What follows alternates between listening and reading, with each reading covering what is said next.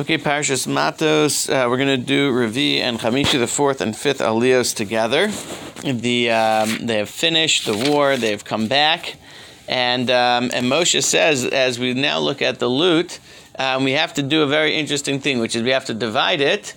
And dividing it is done, Moshe tells them by sharing equally, splitting equally the portions of the excuse me, of those who went to war, those who went to fight in the battle, those 12,000 soldiers, as well as those, the Jewish people who didn't go. That the people who stayed back, they did their part.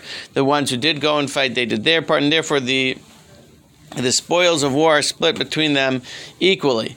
Moshe goes on and, and says, for those who went to war, they're going to have to give what we would call a tithe, a truma, to the to the um, to the Kohanim, and that is going to be one five hundredth.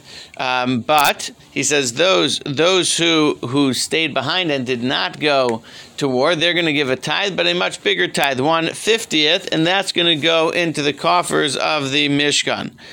Um, that was that, and that was the the Torah describes the exact numbers of the division and how each one gave their appropriate um, I guess percentage percentage to the right place, whether it was to the Kohanim or whether it was to the uh, Mishkan coffers, the tabernacle's coffers.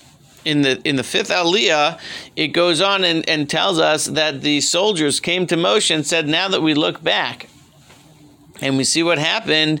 Um, we see that not one soldier died, that there was no casualties. Everybody came back whole, and we want to thank Hashem for that and give a special gift to the Mishkan. And so the fifth Aliyah in, um, describes the numbers of the gold that was donated by the soldiers from what they had. And they take all sorts of, of, of bracelets, hand bracelets, ankle bracelets, etc., um, and gold, and they give it as a gift to. Um, to the uh, to the Mishkan again, which was brought. Moshe brings it um, and brings it to the Ohel Moed, and it becomes like a remembrance, a special gift that was given for the miracle that Hashem did. That in this entire war, not one Jewish soldier was killed. Quite an amazing miracle.